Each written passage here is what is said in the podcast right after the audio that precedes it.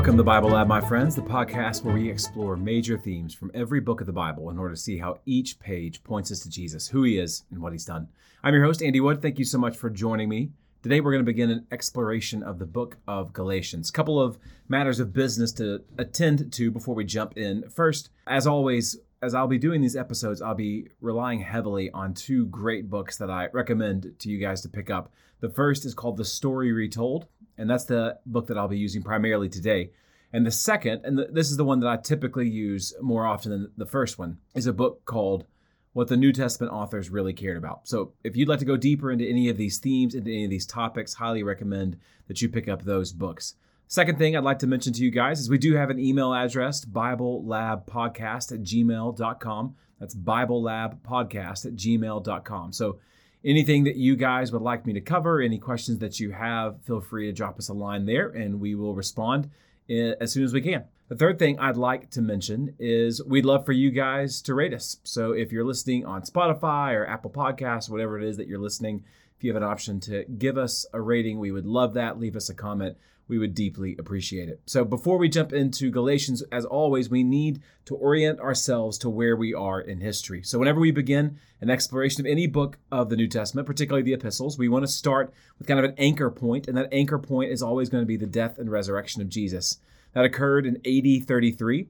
Paul, who wrote the book of Galatians, was converted a few months, maybe even a few weeks, but not long after the death and resurrection of Jesus, Paul became a Christian. Now, Paul visits Jerusalem a year or two after this. Now, this is one of those letters where this timeline is actually incredibly important because it's a timeline that Paul makes use of in his letter.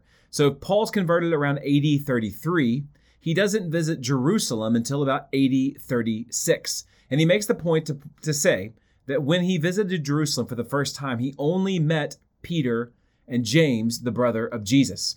About a decade goes by. Paul visits Jerusalem yet again. He brings relief for a famine that had been going on in Jerusalem. And then Paul and his partner Barnabas launch out on their first missionary journey.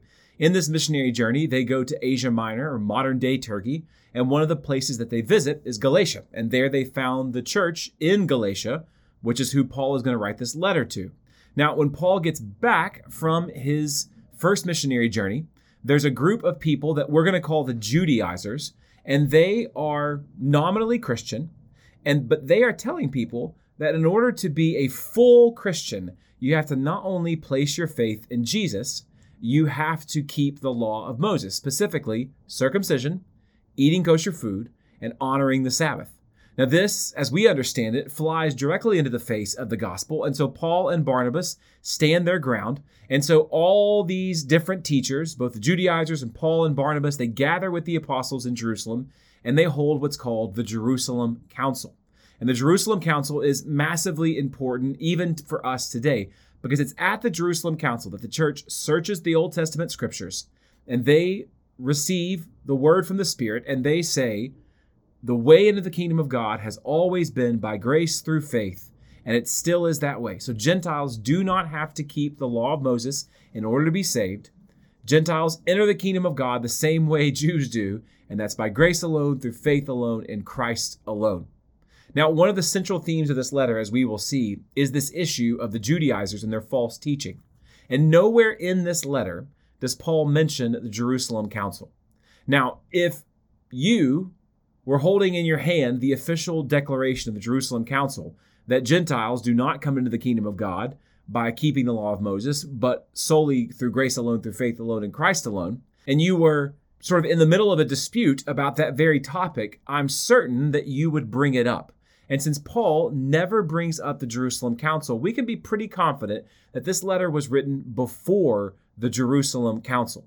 The Jerusalem Council almost certainly took place around AD 48 or 49, so this letter is probably written in AD 47 or 48. So, as I've already mentioned several times, Paul wrote this letter, and he wrote it to the churches in Galatia, which are churches in Asia Minor that Paul would have founded on his first missionary journey.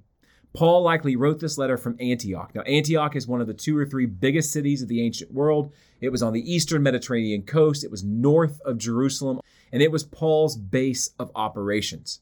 Now, why was this letter written? Well, primarily it was written to refute the teaching of the group we call the Judaizers. As Paul would go around the Mediterranean world and he would plant churches, then he would move on, the Judaizers would follow in his wake and they would infiltrate into churches. They would claim to be Christians. They would claim to be friends, at least at first, with the Apostle Paul. And they would say something like, Oh, wow, you guys know Paul. We know Paul. We're friends. Paul's great. Paul, oh, yeah, he taught you about Jesus. Jesus is amazing. Praise the Lord.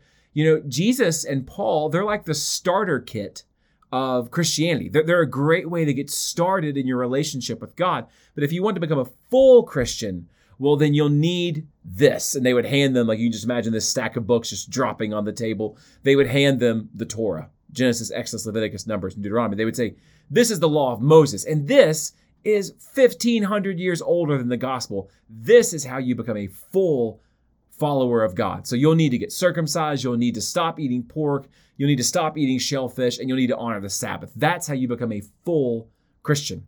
And so Paul is writing this letter to refute the Judaizers. He's writing this letter first to prove the validity of his apostleship. He's saying, friends, if it's a question of listening to me or listening to the Judaizers, let me tell you why you should listen to me. The second thing, once he's established the fact that you should listen to him, the second thing that Paul is doing is he's proving the truthfulness of his message. So Paul is going to show that it's actually the Judaizers who don't understand the Old Testament. If they're teaching that salvation comes by faith plus works, it's they who do not understand the Old Testament. It's Paul and the rest of the Christian church that actually truthfully understands the Old Testament. So Paul is wanting to prove the truthfulness of his message of salvation by grace alone, through faith alone, in Christ alone. So once he's proven the validity of his apostleship, here's why you should listen to me. Once he's proven the truthfulness of his message, here's why you should believe what I say. The third reason for this letter is to rivet, to attach the Galatians' loyalty solely to Christ. So that is the heart behind this letter. Let's look at the first of our themes from Galatians. And the first theme is the end time conversion of the Gentiles. Now, let me just define some terms here for those who may not be familiar. The first would be Gentiles. So, to the Jewish mind, there are two types of people there are Jews and there are Gentiles. So, if you are not ethnically Jewish, as I am not, you are a Gentile. Now, the Jews rightly understood that they, the people of Israel in the Old Testament, were the chosen people of God. So the question began how do Gentiles, or maybe even do Gentiles, get to come into the kingdom. So that's Gentiles. The second term is conversion. Biblically understood, conversion is when we turn, right? Convert. We turn from our sin and ourself and we turn to Jesus. We take him as our Savior and as our Lord. This is conversion. So that's Gentiles, that's conversion. What about end time? Now, here in America, uh, where I'm recording this from, just the words end times brings up all sorts of images. Sadly, few of them from the Bible, and even fewer of them a proper understanding of what the Bible means by end time. So you'll hear me use two phrases basically interchangeably end time and latter days. Now, the Bible most often uses the phrase latter days, and so that's what I'm trying to use primarily myself. But end time and latter days have the same sense of meaning. So what is what, what are the end times? What are the latter days? Well, right now. Right now is the end time and right now is the latter days. The latter days, the end times began with the resurrection of Jesus and the coming of the Holy Spirit at Pentecost. From that moment forward, we were living, we are living in the end times, in the latter days, and we will live in the end times and the latter days until the return of Christ. So this is the end time. So the end time conversion of the Gentiles is about how and why and do Gentiles get to enter into the people of God. And this is what the book of Galatians is engaging in, one of the most contentious and one of the most pressing issues of the early church the relationship between Gentile Christians and the law of Moses. Friends, the early church, the first couple thousand believers, the first couple thousand entrants into the kingdom of Christ were all Jews. And so for them, keeping the law of Moses was as natural as breathing. But what about Gentile Christians? Do they have to keep the law of Moses? There's 613 commands in the Old Testament. Do they have to keep all of them? Do they have to keep some of them? Do they have to keep none of them? So, according to the Old Testament, and this is one of the things that the, the Judaizers and the Orthodox Christian Church would have agreed on, the question is not do Gentiles get to come into the kingdom of God, but how? Because if you take a look back at the Old Testament, there are just countless references to Gentiles entering into the people of God, to God blessing the Assyrians and blessing the Egyptians and blessing the Edomites and blessing even the Philistines. So that was one thing that everyone agreed. But how? That is where the argument began. And so what we want to understand today is how does the Old Testament talk about the process by which Gentiles join Israel in the latter days? And this has a huge impact, friends, not only on how we understand Galatians, but many of Paul's writings. Paul is the apostle to the Gentiles, and he's also a former Pharisee trained in the law, and how he understands Gentiles and the law and the gospel is massively important for our life today as Christians. So, the question before we dive into the text of Scripture is Are Gentiles expected to embrace certain aspects of the Israelite faith when they join the people of God in the latter days? And it seems like for the Judaizers, they had boiled it down to three Gentiles were to be circumcised, Gentiles were to eat kosher food, and Gentiles were to honor the Sabbath. And friends, they weren't just making this up. If you look at certain passages of Scripture, they seem to have a pretty good case. For example, I'm going to read a couple of passages from Isaiah 56. The first will be verse 6. It says this And the foreigners who join themselves to the Lord to minister to him, to love the name of the Lord, and to be his servants, who are they? Everyone who keeps the Sabbath and does not profane it and holds fast my covenant. So, based on that phrase, based on that verse, it seems as if God is requiring any foreigner who wants to enter his people to keep at least one of the laws, and that would be honoring the Sabbath.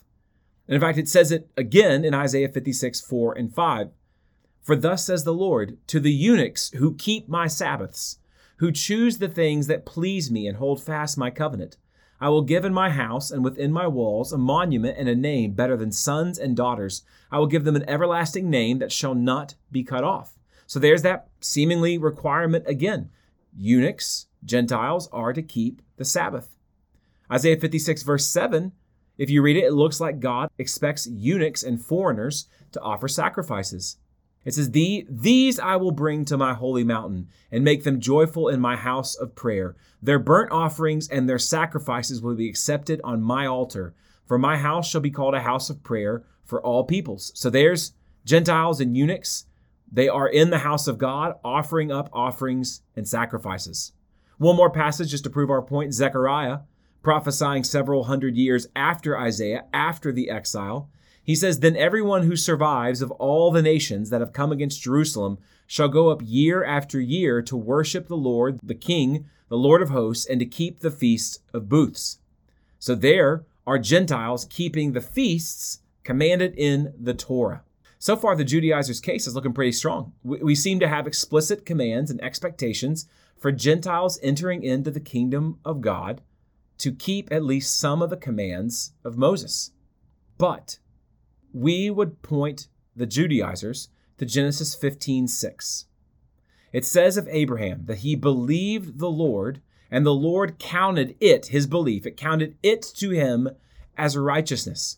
And so, what Paul says is this, and skipping over to Romans 4 9 and 10, Paul says, Is this blessing, the blessing of God's righteousness, is it only for the circumcised or also for the uncircumcised?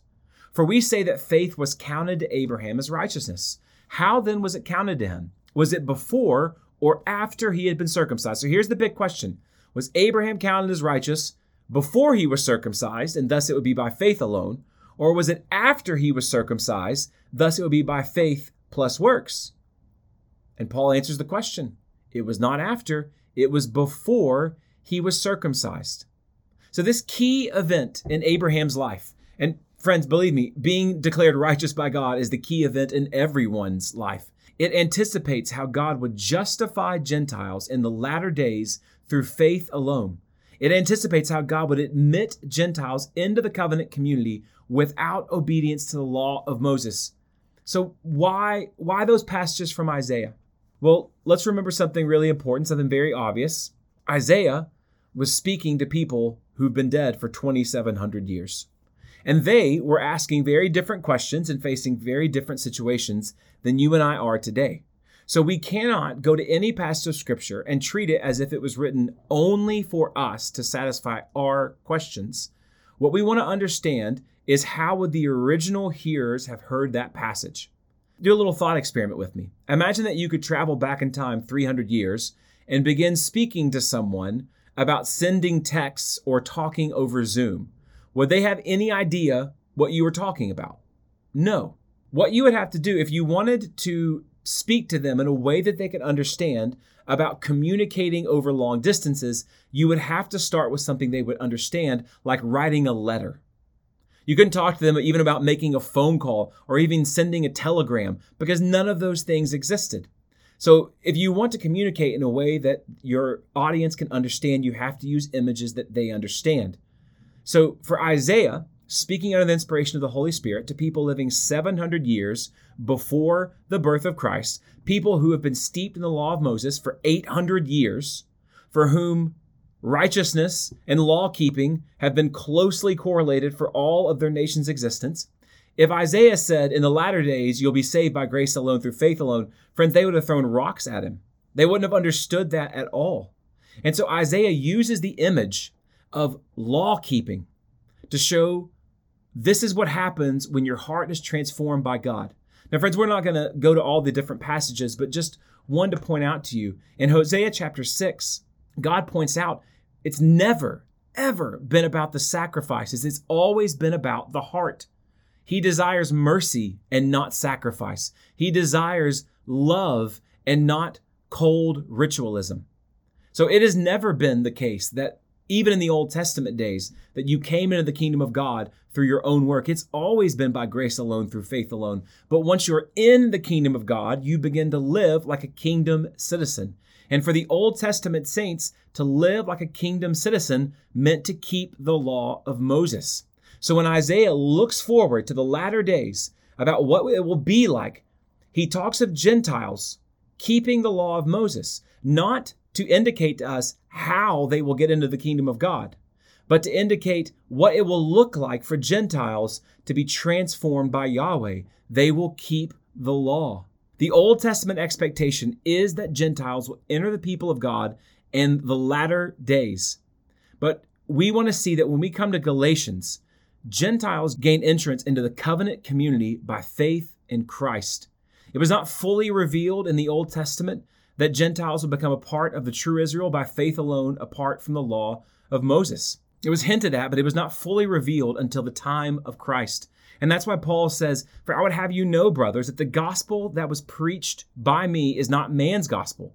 I didn't receive it from any man, nor was I taught it, but I received it through a revelation of Jesus Christ. Paul is aware of the enormity of what he's saying. Paul is aware that it's no small matter to seemingly relegate the law of Moses to a lower status. And so he says, I only say this because this is what Christ has told me to proclaim. Gentiles become a part of the true Israel only by faith in Christ and not by obedience to the law of Moses, whether that's circumcision, Sabbath laws, or eating kosher food. Gentiles do not identify with Moses to become true Israelites. The teaching of Scripture is that Gentiles identify with Christ to become true Israelites. Now, once they have identified with Christ, as we will see in a, few episodes down the road, they will begin to live a life of obedience and holiness. But the way into the kingdom for a Gentile, for a Jew, for anyone is by grace alone, through faith alone, in Christ alone. And rightly understood, this is what the prophets and the writings of the Old Testament told us. So, friends, the next time we come together, we're going to see how Paul proves that he's a legitimate apostle with the right message. But for now, take up and read, my friends. God bless.